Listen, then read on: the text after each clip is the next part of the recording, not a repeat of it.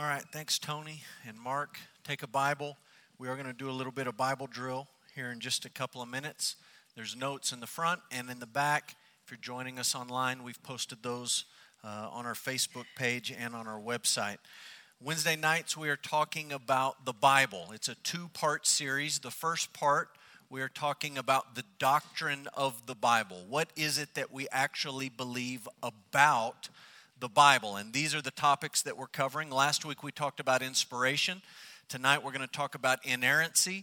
In the weeks ahead, perspicuity, authority, necessity, sufficiency, power, unity, and beauty. That will lead us up to spring break. On the other side of spring break, we're going to still talk about the Bible, but we're going to focus on how you actually interpret the Bible. How do you make sense of the biblical text when you crack it open and you start to read it and you're trying to apply it to your life? So tonight, our topic is inerrancy. For some of you, this is way, way before your time. Some of you, who I will not ask to reveal yourself, remember watching a TV show in 1969 and 70 called The Liars Club. I'm looking for nods. I won't ask for a show of hands. Maybe a nod here or there. The Liars Club. Betty White was on this show, and the show was a pretty simple show. You had a panel of celebrities, and then you had a couple of contestants. The celebrities were handed an object, and it's some weird thing that nobody has any idea what it is. And the celebrities take this object. One of them knows the right answer. The rest of them don't. They all explain to the contestants, oh, this is a such and such. And the contestants listen, and they have to figure out who is telling the truth and who's lying, right? Simple show. There are three people lying. There is one person telling the truth. Your job is to figure out who's telling the truth. A similar show is called, actually, To Tell the Truth. This show debuted in 1956. It's been on and off the air a number of times, as recently as last year, 2020. It was on television. Same general premise, but slightly different. What you have in this show is a group of normal people describing experiences that they've had, telling stories. And then you have a celebrity panel trying to decide who's making it up and who's telling the truth. And they tell these stories and they ask details, and sometimes the panel gets to ask questions, and you're asking questions to try to stump them. Are they going to have an answer? Are they going to be able to make up an answer? Will I be able to detect if they're lying or if they're telling the truth? Interestingly enough, Betty White has been on this show. So Betty White, if you need someone to tell a lie or to tell the truth, she may be somebody to check in with. Both of these shows operate on an assumption, and it's an assumption that a lot of people challenge in the 21st century. The assumption in both of these shows is there is something that we would call the truth, and there are other things that we would say are lies, falsehoods. And there's a lot of folks today on college campuses and talking heads on television and people in the entertainment industry that would prefer to talk about, well, you have some truth and I have truth, and you can have this is true for you and I'm going to have this is true for me. But both of these shows just kind of cut through that and acknowledge the fact that, look, some stuff is true and some stuff is not true. There's things that's real and true and accurate, and there's things that are just phony and fabricated and completely made up. You've got to decide when you come to the Scriptures, is this book telling me the truth or not? Is this book completely true? Is it mostly true but has a little bit of fibbing in there? Is it completely false? Is the whole thing just a fabrication and a story that somebody made up to pull one over on someone else? You've got to decide, is this book true or not? Many of you can remember listening to Billy Graham preach on television, maybe even some of you in person. Billy Graham was famous for always in his messages saying, the Bible says, fill in the blank. The Bible says, fill in the blank, right? He had confidence that what the Bible said is true. Many people today do not. They have absolutely no confidence that what you find written on the pages of the Bible contains truth. Many people look at that and say, It's error. There's error mixed in there. There's a lot of error mixed in. There's some error mixed in. People have this question, is the Bible true or is it not? That's what we're dealing with tonight when we talk about inerrancy. Let me give you a couple of quotes. One of these is on your notes. The other one I'll put on the screen. This comes from the Chicago Statement on Biblical Inerrancy, 1978. Being wholly and verbally God-given, that's what we talked about last week. The Bible is inspired. It's given by God, wholly, right?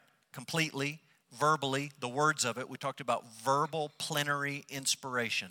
All of the words are inspired by God. They're breathed out by God. So being wholly and verbally God-given, Scripture is without error or fault in all its teaching. No less in what it states about God's act in creation, about the events of world history, and about its own literary origins under God, than in its witness to God's saving grace in individual lives. That last part's kind of difficult grammar to think through, but this is what they're saying. The part about God saving people and His grace and His mercy is true. It's really true. And the stuff about what God has done in history, the stuff about creation, the stuff about what the Bible says about where the Bible came from, it's also true. All of it is true. Baptist Faith and Message, the revision in the year 2000, says it like this. The Holy Bible was written by men divinely inspired. We talked about that last week. It is God's revelation of Himself to man. This is special revelation. We talked about that last week. It is a perfect treasure of divine instruction. It has God for its author, salvation for its end, and truth without any mixture of error for its matter. Therefore, all Scripture is totally true and trustworthy, right? Two summary statements, theological statements, describing what we would believe, what I would believe, what our church would believe about the inerrancy of the Bible. So let's jump in and talk about inerrancy. We'll start with this. The Bible is completely true. It's completely true. All of its affirmations and denials correspond with reality. Last week when we talked about inspiration, I told you that there were plenty of people in pulpits, in churches, leading Sunday school classes all across our city, all across our state, all across our nation, who would say to you, we believe the Bible is inspired. And when they say that, they wouldn't mean the same thing that we mean when we say it's inspired. All right? We talked about the differences and how people think about inspiration. When we have a plugged-in class at our church and we have new members or prospective new members coming, the very first doctrinal thing we talk about is this. And I just say to them, look, we believe the Bible is true.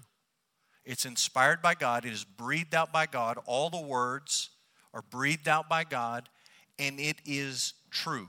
And I look those people in the eyeball like I'm looking you in the eyeball, and I say, I'm not trying to be cute or funny with my language here.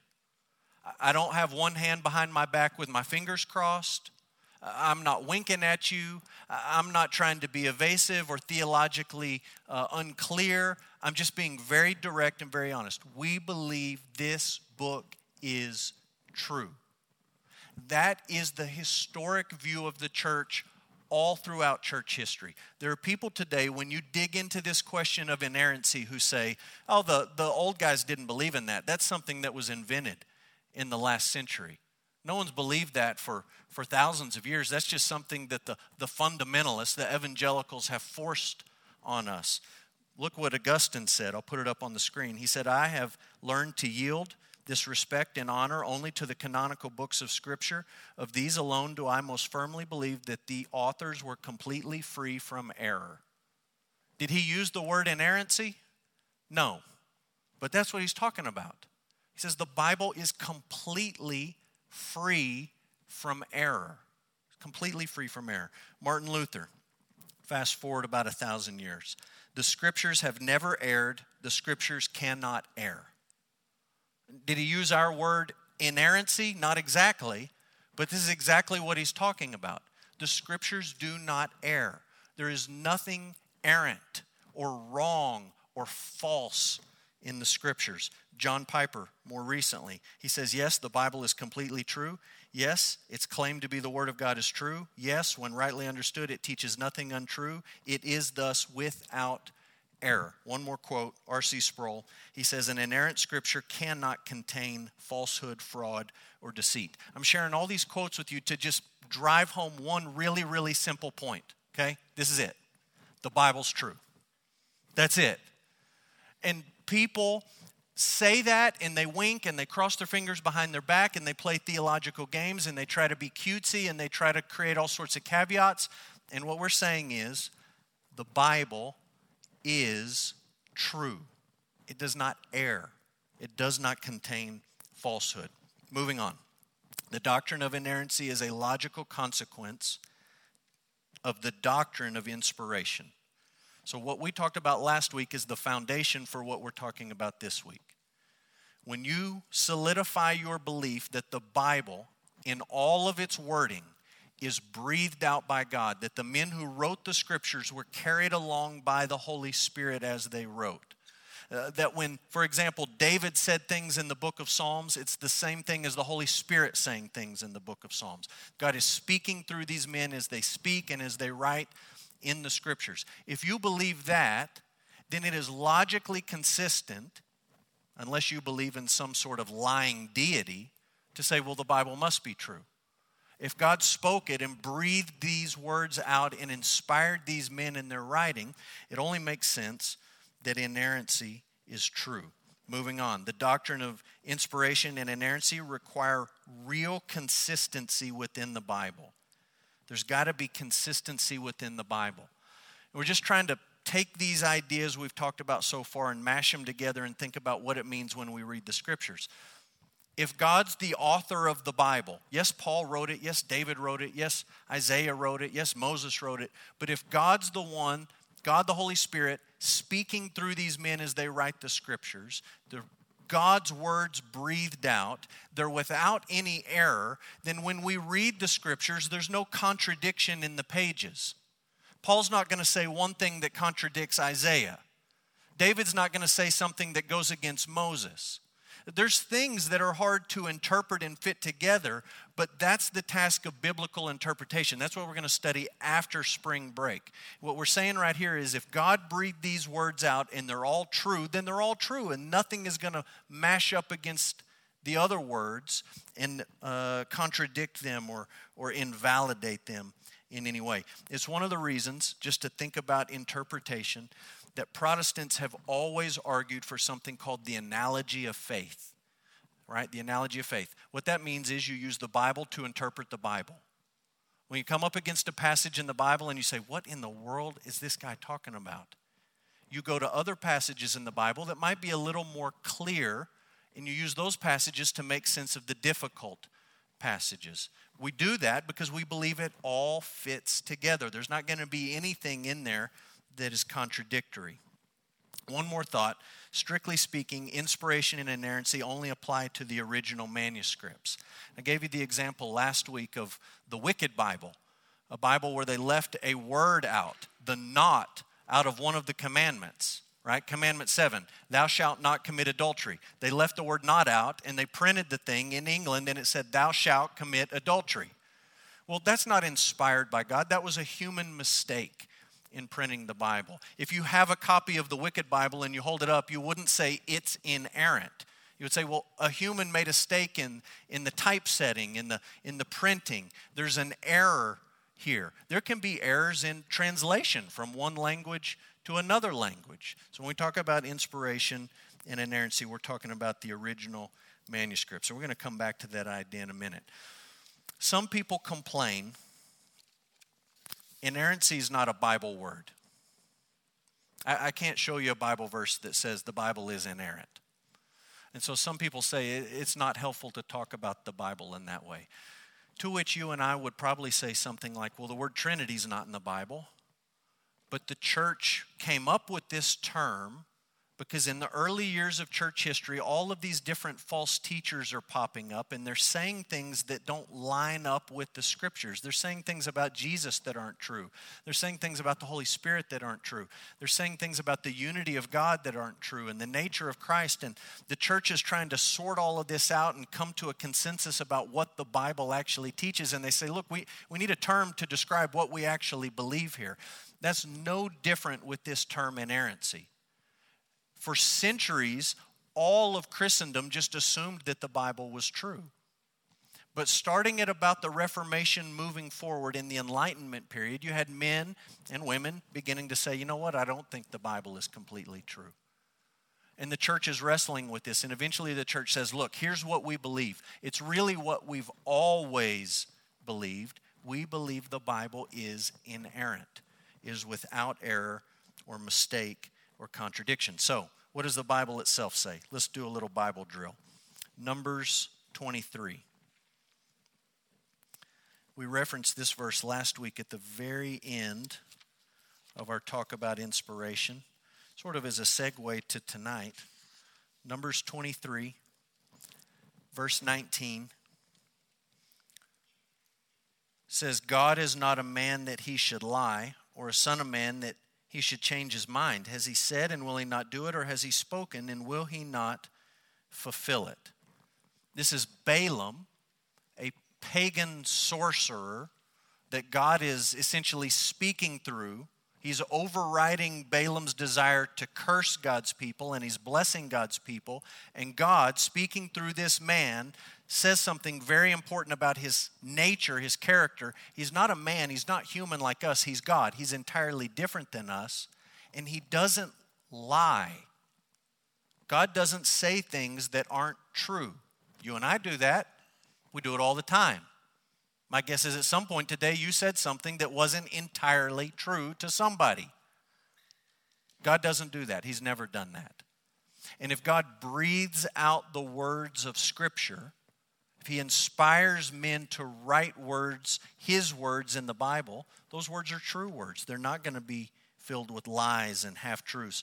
Flip over and look at 1 Samuel 15. Just a similar idea.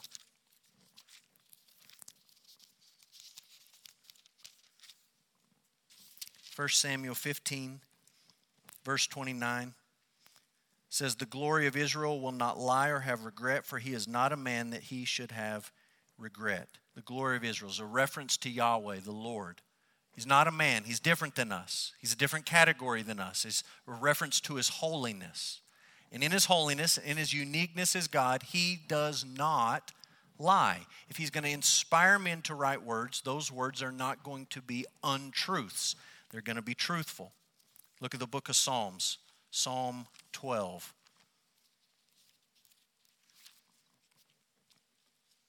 Psalm 12, verse 6 says, the words of the Lord are pure words, like silver refined in a furnace on the ground, purified 7 times.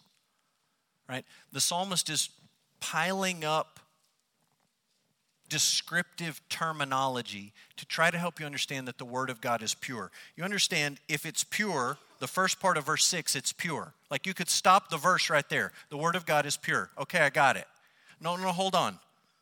It's like pure silver refined in a furnace.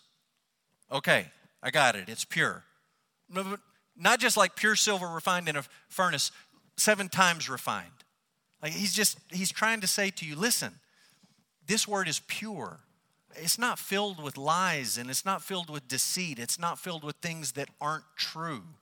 God's word is pure. Look at Psalm 19. This is a passage we're going to look at over and over and over again leading up to spring break. Psalm 19. Let's just read verse 7 to 11.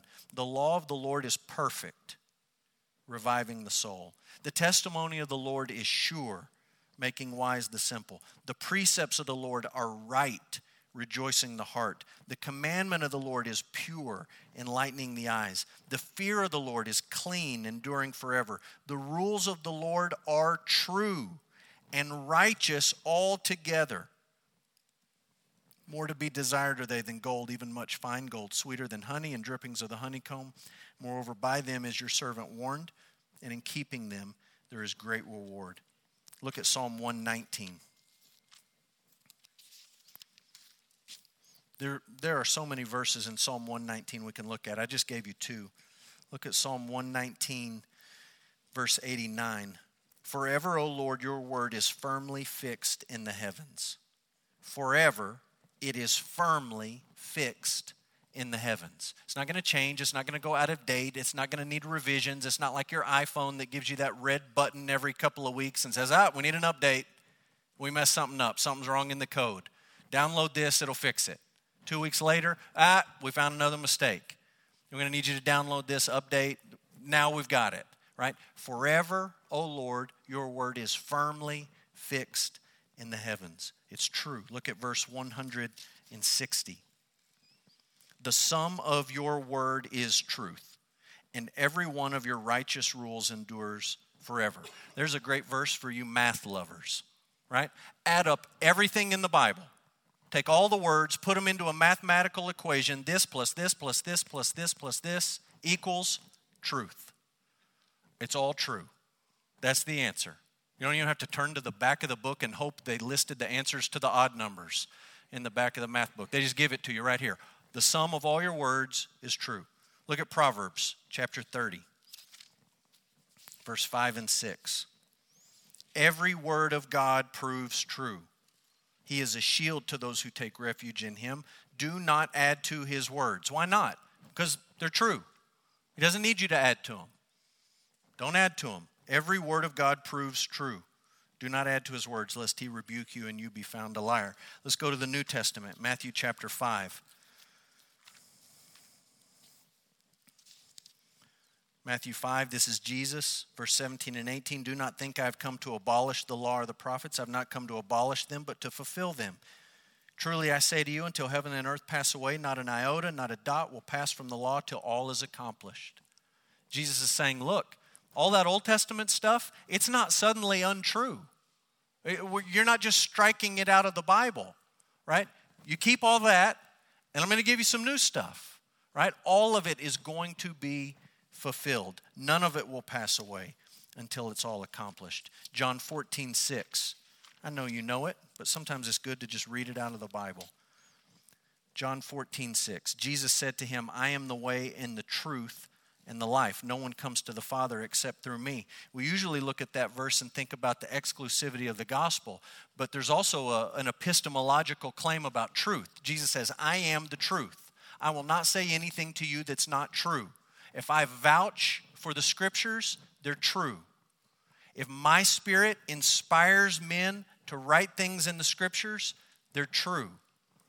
Jesus is the truth. What does the Bible say about its truthfulness? I think you can sum it up and say the Bible is true. It's true. Let me give you a few thoughts about inerrancy in language, okay? These are not caveats where I'm trying to wiggle out. These are just things that you need to be aware of, and they're things that we're going to revisit on the other side of spring break. Number one, inerrancy does not require modern technical precision. The inerrancy of the Bible is not dependent on modern technical precision. I'm going to show you one of the greatest pictures you've ever looked at in your whole life. Allen Fieldhouse, Lawrence, Kansas, greatest college basketball arena in the world. When it's not COVID, I can tell you exactly how many people go to every basketball game at this arena. Right now, they let 2,500 fans and about 1,000 cardboard cutouts in the building.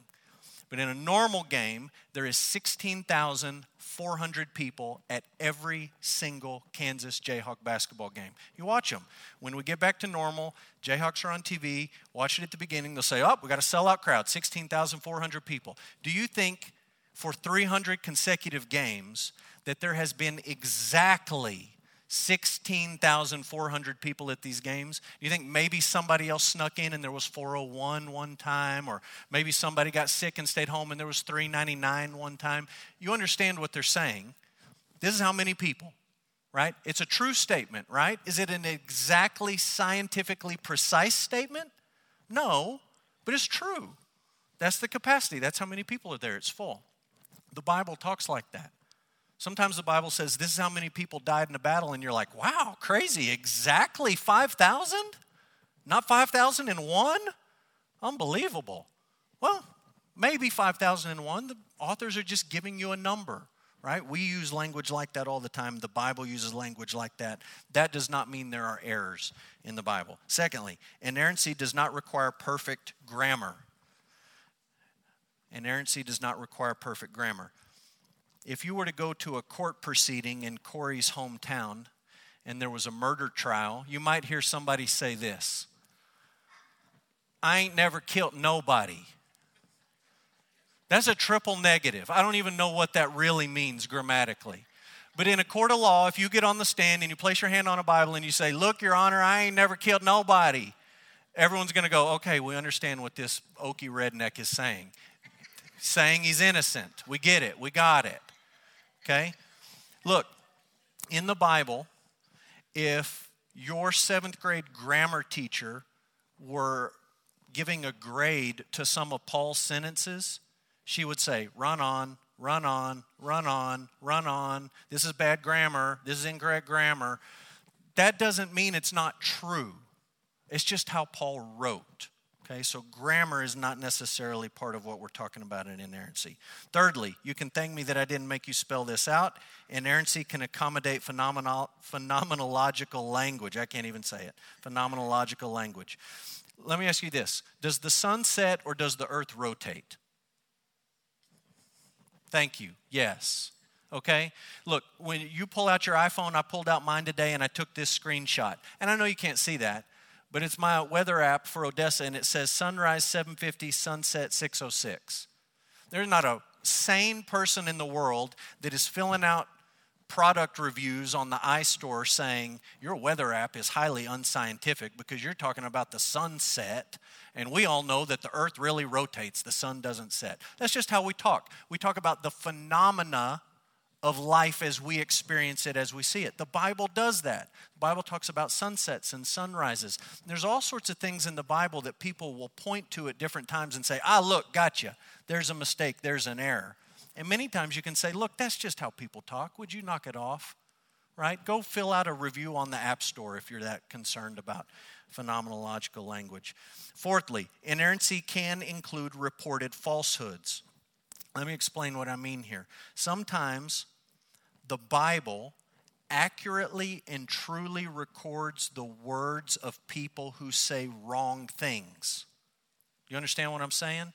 Look, when Job's friends show up and they start giving him advice, they say some really stupid stuff. Some stuff that isn't true about God. And you say, "Well, does that mean the Bible has mistakes in it?" No, that's what they really said. The author of Job is telling you accurately and truly, this is what these people said. They were wrong, and the book makes it clear that they were wrong, but the Bible records that accurately. Lastly, the Bible can include the use of hyperbole. Jesus told people to cut their hand off and pluck their eye out.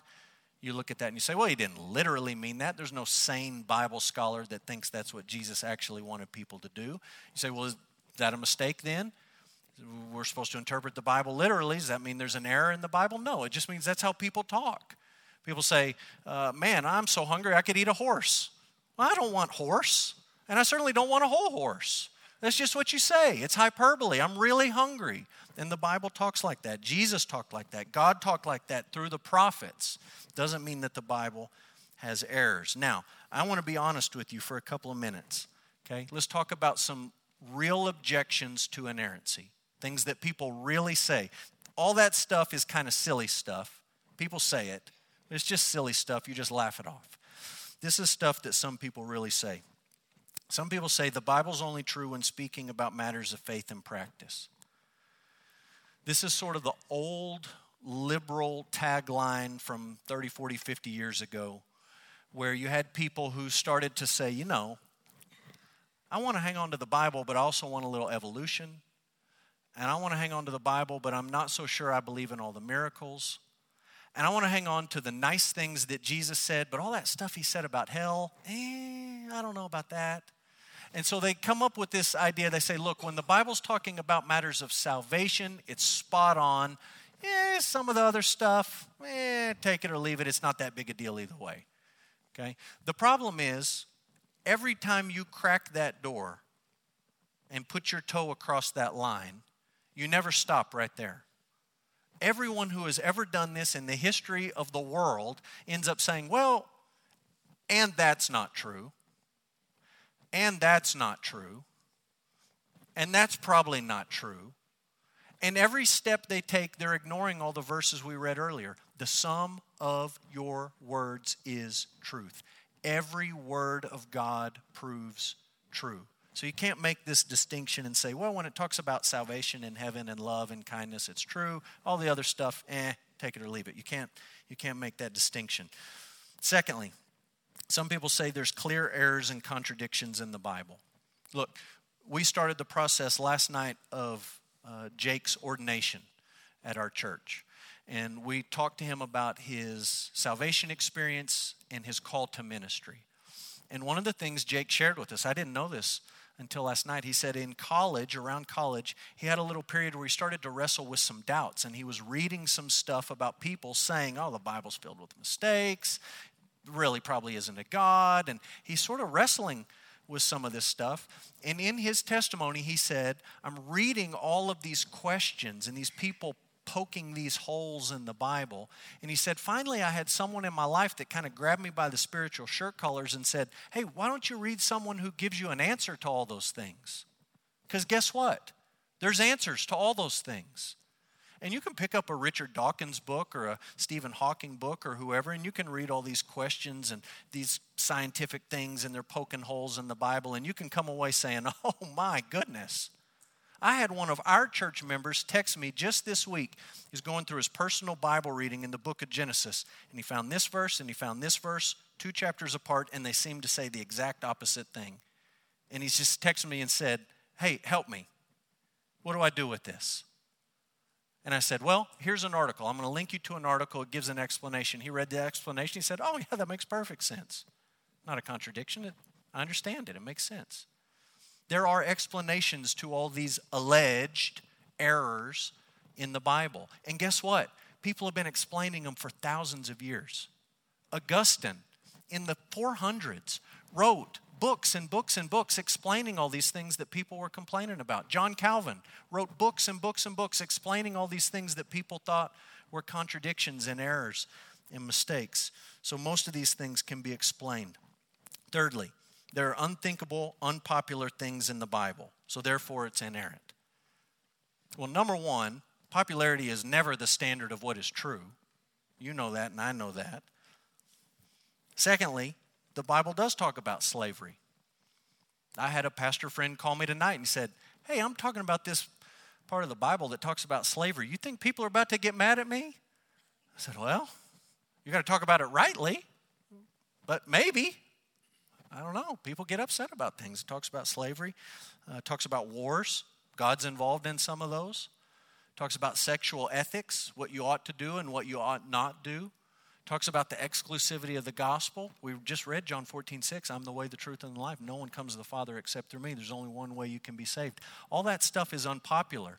And to many people in our culture, it's absolutely unthinkable. And some of that stuff you look at and you say, I'm sorry you're offended, but it's true. There's not really anything else you can say other than it's true. And if the truth offends you, I'm sorry. You can pray that God would convict that person of the truth. Some of that stuff, when you think about the wars and the slavery issues and some of the other stuff, sometimes if you just stop and think about it in context and what was going on in redemptive history, some of it starts to make a little more sense. And sometimes when you untie your own cultural presuppositions about what's right and wrong, and you just come to the Bible honestly, you realize, oh, that's not something I need to really be uptight and worried about. So we're going to talk about that, some of those things on the other side of spring break. One more objection. Remember I told you inspiration and inerrancy technically apply to the original manuscripts, of which we have none. We don't have any of them. We have copies. We don't have any of the originals. So some people say, look, since we don't have the originals, inerrancy is meaningless. And they just point out the fact that when you look at all the copies we have, there are mistakes. Like sometimes they spell words differently. Heaven forbid. Right? And you listen to some of these people objecting to Christianity, and they say things like, well, we've studied the manuscripts, and there are 153,274 mistakes. And you're like, oh, man, that's bad news. I didn't know that. Well, sometimes that number is derived from one scribe back in the 500s misspelled a word, and then everyone who copied his copy misspelled the same word, and they add up all those misspelled words, and they say, look, the Bible's filled with mistakes. And you're like, look, a dude just left the S off the end of the word. Right? We can figure it out.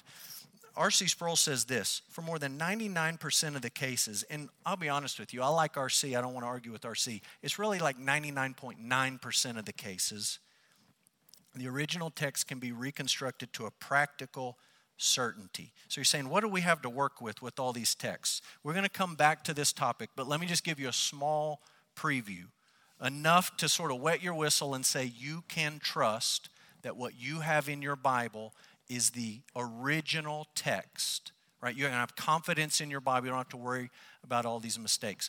If you go back and look at ancient history and you say, let's talk about some classical works written about the same time as the New Testament. We don't have any of the originals for any of these works. How many copies do we have? Well, Caesar wrote a book called The Gallic Wars. We have 10 copies of it from history, 10. And scholars take those 10 and guess what? They don't match exactly. Scribes writing by hand make mistakes. So they look at the 10 and they say, well, we can kind of figure out what he meant to say. Livy wrote a book called Roman History. We have a whopping 20, twice as many. There's a guy named Tacitus. He wrote a book called Histories and Annals. We have two manuscripts, two copies of it. So you say, well, what do we have for the New Testament? Well, Greek manuscripts of the New Testament, we have 5,801. 5,801. Guess what? If you add the Latin translation of those Greek manuscripts, you add another 10,000. And if you take the Syriac and the Ethiopian and all the other languages floating around there and you add all those copies in, not in Greek, not in Latin, you add about another 9,000. So we're talking about tens of thousands of manuscripts. I'll give you a couple of examples. This is the oldest fragment of a piece of the Bible that we have. It's John 18:31-33. It's like three verses of the Bible from the Gospel of John. Exactly as it's printed in your Bible. It dates to about 40 years after John wrote the Gospel of John. So it's within a generation, more or less, of when John wrote his gospel. It's called the Rylands Papyrus 52. You can go visit it in the museum if you want to do that. Here's another one, Codex Sinaiticus. They found this book on Mount Sinai, so they call it Codex. Codex is a Latin word for book. Sinaiticus is Latin for Mount Sinai. Codex Sinaiticus, it's the entire New Testament. Everything in the New Testament is there. It dates from about 350 AD, and it's all there, the whole thing. And these tens of thousands of manuscripts that we have range from that little bitty scrap I showed you to complete copies of the Bible. And they go way, way back in history, very, very close to the original authors, and really smart guys. I'm telling you, I've met these guys. You have never met nerdier guys in your whole life. These Bible scholar language nerds, they take all these fragments and they look at them and they know the Greek and the Hebrew and the Latin translations and they learn languages for fun so they can read these other manuscripts and they piece them all together and they say, guess what? The scribes made some mistakes when they wrote some of these words, but we know what it was. Look, my son's going to take his very first spelling test this week. They got 5 words on the list.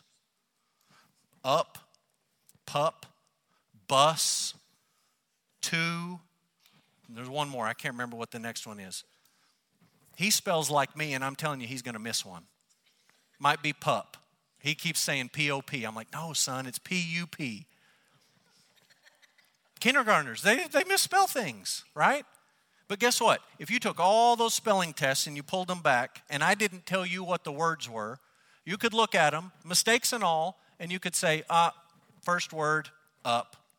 This kid wrote OP. Yeah, it's up. We understand that. Next word, pup. Clayton wrote pop, but it's pup, right? You could go through and you would figure it out. This is not rocket science. Really smart dudes do this with these manuscripts. They sit down at a desk, they compare them all, and they say, we know what John wrote. We can see because of all these copies, we can see where a scribe missed a letter here or there. You can have confidence that we know what the Bible says and that the Bible we have is inerrant. So, why does all this matter? I'm going to give you a couple of thoughts. Number one, denying inerrancy makes God a liar. I never for the life of me will understand the people who try to look you in the eye and say the Bible is inspired by God and has mistakes. I don't get it. You gotta buy the farm or you gotta sell the farm. Either it's not inspired and you can have your mistakes, or it is inspired and there are no mistakes. That's a zero-sum game. You got to pick a side. God is not the author of lies. Secondly, denying inerrancy makes the Bible unreliable. I understand this is a slippery slope argument, but is 100% borne out and proved out in church history. Once you crack the door to saying there's a mistake in the Bible, there's something that was truly written by the biblical authors that is not true, you will find something else that you think is not true. And something else. And something else. And something else. And if you're intellectually consistent, eventually you'll say, I don't want anything to do with all of it. Makes the Bible completely unreliable. Thirdly, denying inerrancy elevates us to the ultimate authority. We become the one who decides what's true. Well, this part's true. This part's not true. What hubris, what pride, what arrogance that we would set ourselves above the Word of God as a higher authority to determine what we want and don't want, what we like and don't like, what we'll believe and what we won't believe, what is true and what is not true. That is not our determination to make. That is God's determination to make. In the end, it's a work of the Holy Spirit that convinces someone or convicts someone that the Bible is true. Calvin said, those whom the Holy Spirit is inwardly taught truly rest upon Scripture, and that Scripture indeed is self-authenticated. Hence, it is not right to subject it to proof and reasoning. And he's not saying don't think about the Bible. He's saying don't approach the Bible and try to poke holes in the Bible. If the Holy Spirit's working in your life, you will approach God's Word with the humility that it is His breathed out Word and that it is true. And you won't try to outsmart it or outthink it. You'll just accept it for what it is. There are difficulties in the Bible. J.C. Ryle acknowledges that, and he says, look, give me the plenary verbal theory of biblical inspiration with all its difficulties. We talked about that last week. Rather than the doubt, I accept the difficulties and humbly wait for the solution. But while I wait, I am standing on the rock. We believe that. We believe that Jesus meant what he said, where if you build your life on my word, you're building on a firm, solid, sure foundation.